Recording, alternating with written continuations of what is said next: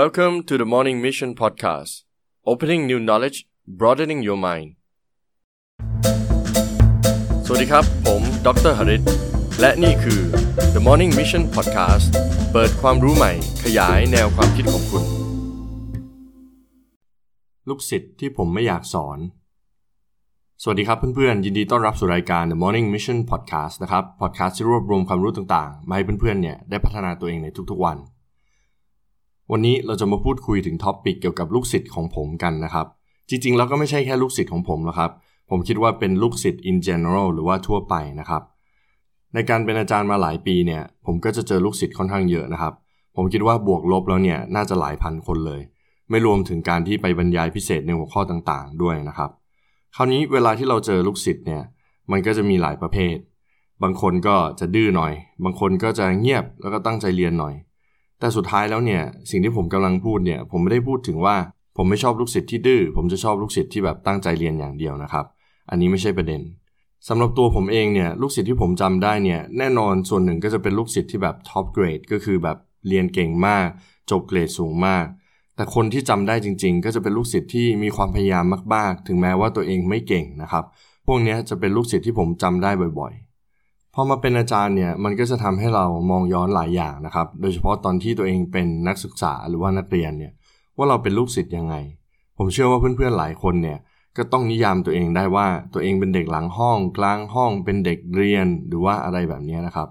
ตัวผมเองเนี่ยก็ผ่านมาทุกสเปกตรัมแล้วตั้งแต่ตอนเด็กๆที่อยู่เมืองไทยเนี่ยเป็นเด็กหลังห้องเลย ไม่ตั้งใจเรียนนะครับ ส่วนมากก็จะหลับบ้าง เล่นกับเพื่อนบ้าง เกเรไหมก็นิดหน่อย แต่ก็ไม่ถึงกับมาก ส่วนมากจะเป็นสไตล์นักกีฬาครับ เด่นกีฬาแต่ด้อยการเรียนนะครับ ก็จะอยู่หลังห้องเป็นส่วนใหญ่ พอย้ายมาอยู่เมืองนอกเนี่ยผมก็เลยรู้ว่าตัวเองต้องเปลี่ยน เพราะว่าถ้าจะเป็นเหมือนเดิมเนี่ยไปไม่รอดแน่ๆ น่าจะต้องโดนส่งตัวกลับเมืองไทย และนั่นเป็นสิ่งสุดท้ายที่ผมต้องการ เพราะว่าผมโดนสบประมาทไว้เยอะนะครับว่านาฮลิตเธอเรียนไม่ได้หรอก ขนาดเมืองไทยเนี่ยเธอยังจะไม่รอดเลย แล้วไปอยู่เมืองนอกเนี่ยจะรอดได้ยังไงนะครับ ผมก็เลยต้องเปลี่ยนแปลงตัวเองจากเด็กที่ไม่เคยอ่านหนังสือก็ต้องมาอ่านหนังสือบ้าง ท่องจำบ้างทำการบ้านให้มากขึ้นบ้าง จนสุดท้ายก็ผ่านพ้นมาได้นะครับ แล้วในวันนี้เราจะพูดถึงท็อปิกอะไร วันนี้เราจะพูดถึงลูกศิษย์ที่อาจารย์ไม่อยากสอนนะครับ ในมุมมองที่แบบว่าเป็นของผมเอง หรือว่าคนทั่วไปที่ผมได้ไปอ่านมา ว่าคนแบบเนี้ยหรือลูกศิษย์แบบเนี้ยอาจารย์ไม่ค่อยอยากสอนเท่าไหร่ ในชีวิตจริงนะครับ ผมเชื่อว่าทุกคนต่างเป็นอาจารย์ แล้วก็ลูกศิษย์ในเวลาเดียวกันนะครับ บางครั้งเนี่ยเราให้ความช่วยเหลือคนอื่น ให้ความรู้คนอื่น ให้คำแนะนำคนอื่นนะครับ ส่วนบางครั้งเนี่ยเราก็เรียนรู้จากคนอื่น แล้วก็ต้องการความช่วยเหลือจากคนอื่นเหมือนกันนะครับฉันแล้วผมเชื่อว่าทุกคนเนี่ยเป็นทั้งอาจารย์แล้วก็เป็นทั้งลูกศิษย์ในเวลาเดียวกัน คราวนี้เวลาที่เราเรียนรู้อะไรจากคนอื่น หรือเป็นลูกศิษย์เนี่ยประเภทไหนเนี่ยที่อาจารย์ไม่ค่อยชอบเท่าไหร่ ตัวผมเองเนี่ยก็เจอลูกศิษย์เยอะพอสมควร ไม่ว่าจะเป็นระดับปริญญาตรีปริญญาโท ไม่ว่าจะเป็นเด็กหรือว่าผู้ใหญ่ ลูกศิษย์ที่ผมไม่ค่อยโอเค แล้วก็ไม่ค่อยอยากเจอเท่าไหร่ มีดังนี้ครับ ซึ่งผมสามารถ break down ได้เป็น 4 อย่างก็คือ 1. ไม่ได้ 2. ไม่เอา 3. ไม่ดี 4. ไม่พร้อม เรามาพูดถึงอย่างแรกก่อนก็คือว่าไม่ได้ ลูกศิษย์ประเภทนี้เป็นลูกศิษย์ประเภทที่บอกว่า ไม่ได้อะไรก็ไม่ได้ เวลาที่เราแนะนำว่า ต้องทำแบบนั้นนะ ต้องทำแบบนี้นะ ควรจะเป็นแบบนั้นนะ ควรจะเป็นแบบนี้นะ สิ่งแรกที่จะออกมาจากปากเขาก็คือว่า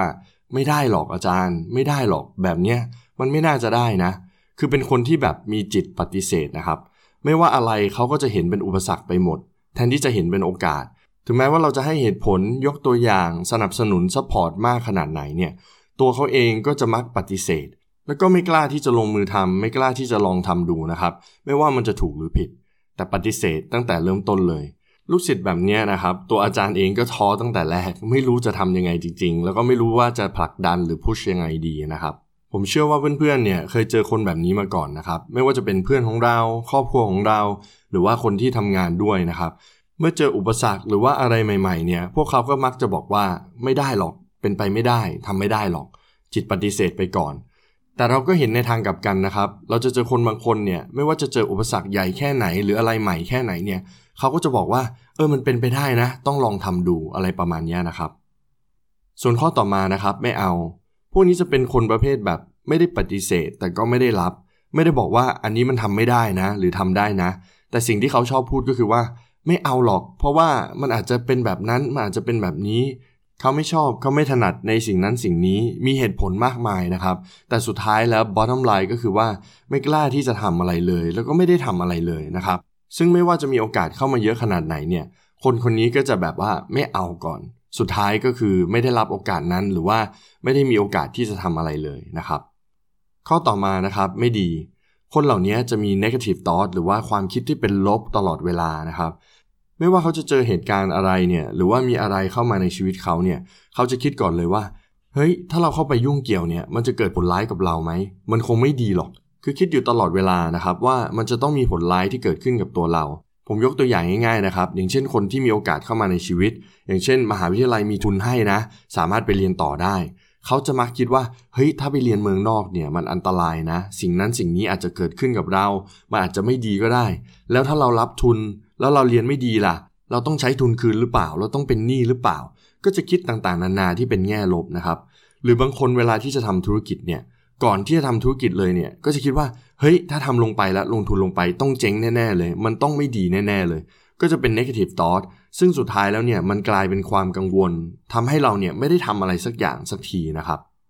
คนที่คิดว่าการทำอะไรสักอย่างเนี่ยมันจะต้องออกมาดีเสมอเนี่ยมันทำให้พวกเขาเนี่ยไม่กล้าที่จะลองผิดลองถูก และสุดท้ายเนี่ยถ้าคุณไม่กล้าลองผิดลองถูกนะครับ คุณก็จะไม่ได้ achieve หรือว่าไปถึงอะไรที่มันเยี่ยมยอดเลย เหมือนที่โทมัสเอดิสันนะครับคนที่คิดค้นหลอดไฟเคยบอกไว้ว่า เขาไม่ได้ทำผิดหมื่นครั้ง เพียงเขารู้วิธีที่ไม่ได้ทำถูกเนี่ยหมื่นครั้งเท่านั้นเองนะครับ จนสุดท้ายแล้วเนี่ยเขาสามารถคิดค้นหลอดไฟออกมาได้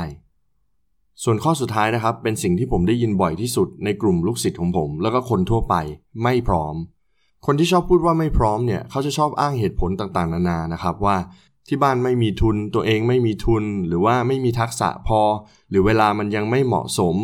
ต้องมีนั่นมีนี่ก่อนถึงจะพร้อมเหตุผลต่างๆ นานานะครับ หยิบยกมาเยอะแยะมากมาย แต่สุดท้ายก็คือไม่ได้ทำคนเหล่านี้จริง ๆ แล้วเขามีความกลัวเขากลัวที่จะล้มเหลว แทนที่จะกล้าลงมือทำเขาก็เลยบอกง่าย ๆ ว่าเขาไม่พร้อม เพราะในใจเขาเนี่ยรู้ดีว่าถ้าทำไปแล้วเนี่ยเขาไม่มีความสามารถพอ หรือว่าไม่แน่ใจว่ามันจะสำเร็จหรือไม่ ไม่มีคอนฟ idence หรือว่าความมั่นใจในตัวเองนะครับ มันก็เลยง่ายกว่าที่จะบอกว่าไม่พร้อมพอเป็นคนแบบนี้ลูกศิษย์แบบนี้นะครับ อาจารย์ที่ไหนก็ไม่ค่อยอยากสอนหรือสนับสนุนนะครับ เพราะว่าทุกครั้งที่แนะนำอะไรไปเนี่ยลูกศิษย์คนนี้ก็อาจจะบอกว่า เอ้ย ฉันยังไม่พร้อมนะ ฉันทำไม่ได้ แทนที่จะคิดว่าทำยังไงให้พร้อม จะต้องหาข้อมูลอะไร เพิ่มทักษะยังไง ไปหาทุนยังไงให้พร้อม ซึ่งผมเชื่อว่าคนที่สำเร็จคนที่ไปถึงจุดหมายที่เขาต้องการเนี่ยจะเป็นคนที่ไม่ต้องรอให้พร้อม แต่กล้าที่จะลองทำกล้าที่จะหาความรู้ กล้าที่จะพัฒนาตัวเอง เพื่อให้ได้สิ่งที่เขาต้องการมานะครับ เพราะสุดท้ายแล้วผมยังเชื่อว่าการเรียนรู้ที่ดีที่สุดก็คือการลงมือทำนะครับ เราได้ยินคนอื่นเขามา คนอื่นเขาสอนเรายังไงเนี่ย มันก็ยังไม่สู้เราลงมือทำเอง เจ็บเอง รู้เองแล้วก็พัฒนาเองนะครับ และนั่นก็คือ 4 ข้อครับกับลูกศิษย์ที่ผมไม่อยากสอน แต่ว่าเป็นลูกศิษย์ที่ผมบอกตัวเองว่าผมไม่ควรเป็นหรือว่าเพื่อนๆไม่ควรเป็นนะครับ ข้อ 1 ก็คือไม่ได้ อะไรก็ไม่ได้ ปฏิเสธไปหมดนะครับ ข้อ 2 ไม่เอา ไม่คว้าโอกาสอะไรที่เข้ามาในชีวิตเลยนะครับ ข้อ 3 ไม่ดี อะไรอะไรก็ไม่ดีนะครับ คิดลบตลอดว่าสิ่งที่เกิดขึ้นมันจะไม่ดี มีผลกระทบไม่ดี ก็เลยไม่ทำอะไรเลย ส่วนข้อสุดท้ายนะครับ ไม่พร้อมบอกตัวเองตลอดเวลาว่า ฉันต้องมีนั่นก่อน ฉันต้องมีนี่ก่อนก่อนที่จะลงมือ